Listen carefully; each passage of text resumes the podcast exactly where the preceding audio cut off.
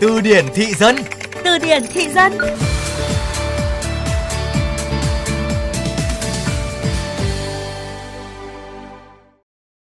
Kể tên các câu nói viral của cậu bé. Cà nhín, cà nhín, cà nhín. Không thể không kể đến tinh hoa hội tụ phụ nữ rất yêu Happy. Thời đại công nghệ 4.0 cùng sự trỗi dậy của thế hệ Gen Z đã làm nên làn sóng những cụm từ trend ngày càng mạnh mẽ. Những từ này được update theo ngày, theo tuần, theo tháng. Và từ điển thị dân ngày hôm nay sẽ cùng các bạn tìm hiểu nguồn gốc của từ cậu be được Gen Z sử dụng trong thời gian qua.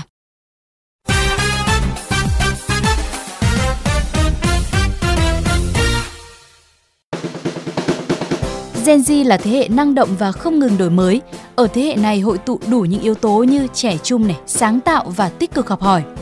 Khi mạng xã hội và các nền tảng số lên ngôi, phần lớn các bạn trẻ sẽ có nhu cầu thể hiện cái tôi riêng và cá tính độc đáo, đặc biệt bằng ngôn ngữ.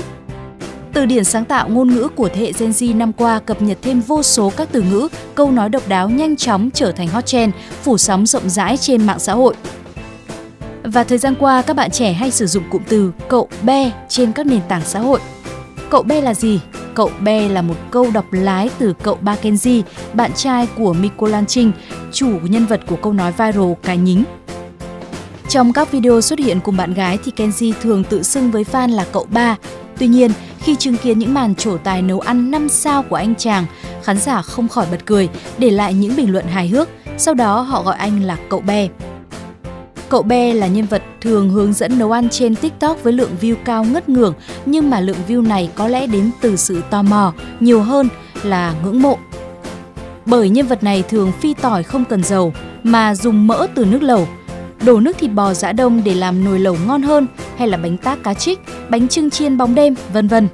Chính vì những video này mà khiến cho nhiều người vào xem hơn, khiến cho nhân vật này nổi tiếng dù không có thành tựu gì nổi bật. Nhiều bạn trẻ yêu thích Kenji và tự làm clip nhận là fan ruột của anh chàng, có vô số bình luận hài hước kiểu Cậu bé là mẫu người gì? Là mẫu người phụ nữ rất yêu. Cậu bé được cư dân mạng định nghĩa là tinh hoa hội tụ phụ nữ rất yêu. Các bạn trẻ thường sử dụng cụm từ này để khen ngợi một món ăn hay một người nào đó 10 điểm không có nhưng. Bất cứ trend hay là tin cốt nào cũng đều được bắt nguồn từ những trào lưu trên mạng.